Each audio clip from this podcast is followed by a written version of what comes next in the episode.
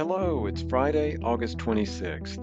I'm Daniel Williams, and this is the MGMA Week in Review, where each week we bring you some of the most important, interesting, and inspiring stories happening in healthcare leadership and medical practices today.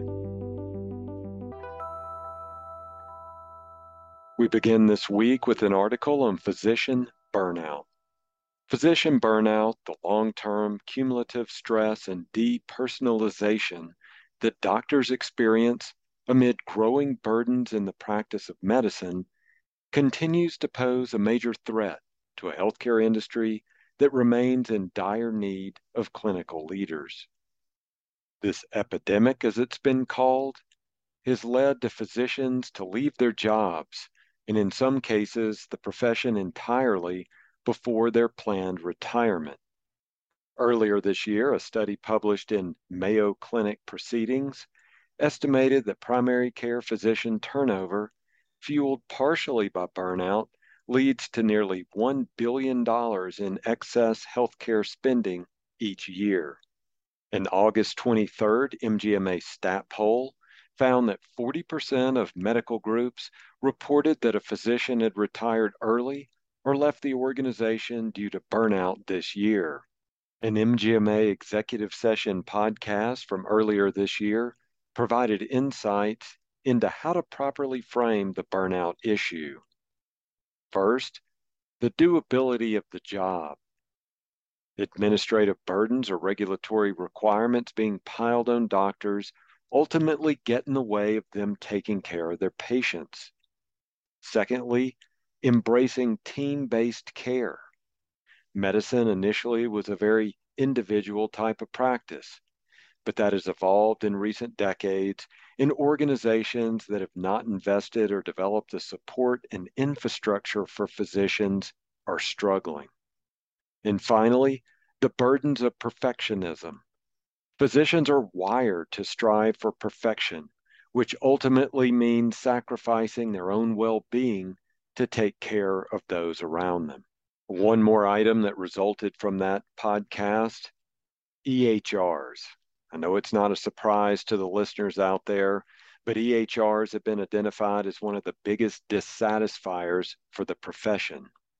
EHRs added a lot of pajama time, documenting in patient records after regular work hours, which diminished physicians' sense of professionalism due to a loss of independence, as well as adding complications to doctor patient relationships as physicians spent more time in the EHR compared to patient facing clinical time.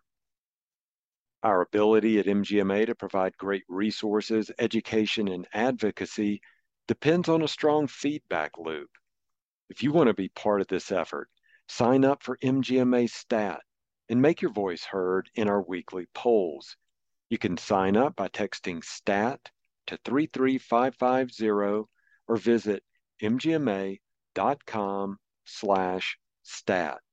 Polls will be sent to your phone via text message. Our next bit of content looks at some regulatory relief news, and this is uh, going to ask you to be a participant here as well. MGMA's annual regulatory burden questionnaire is quite frankly your opportunity to provide critical feedback on the impact that federal programs have on your practice. The findings of this research will guide MGMA's advocacy efforts in Washington, D.C.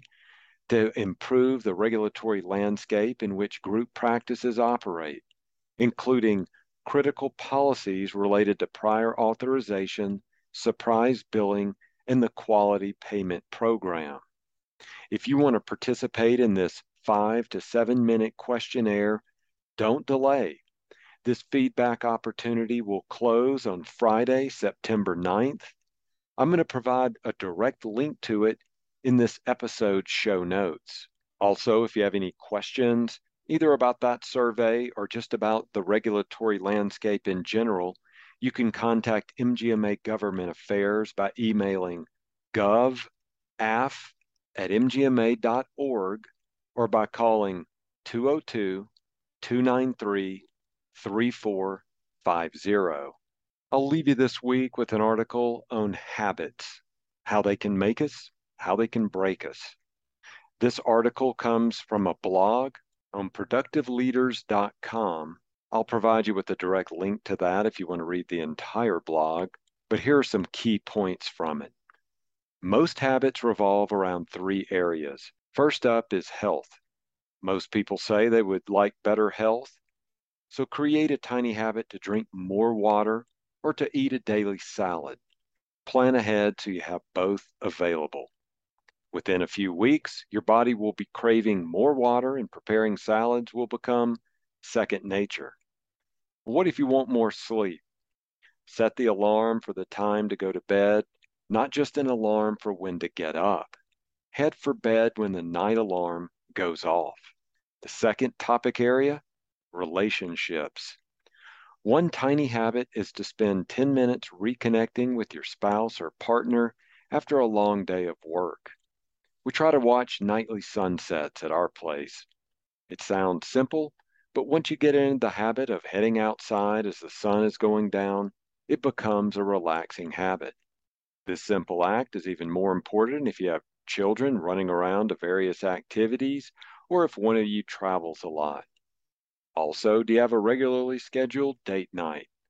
Get in the habit of hiring a babysitter and putting your adult relationship at the top of the priority list.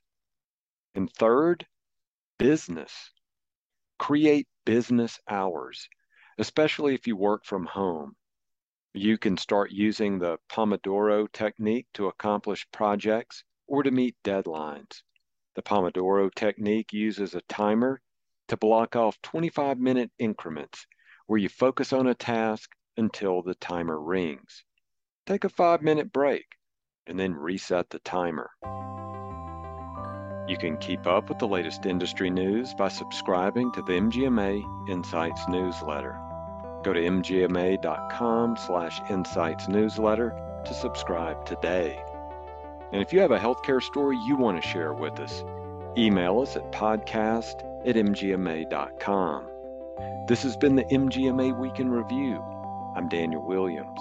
Thanks, and have a great weekend.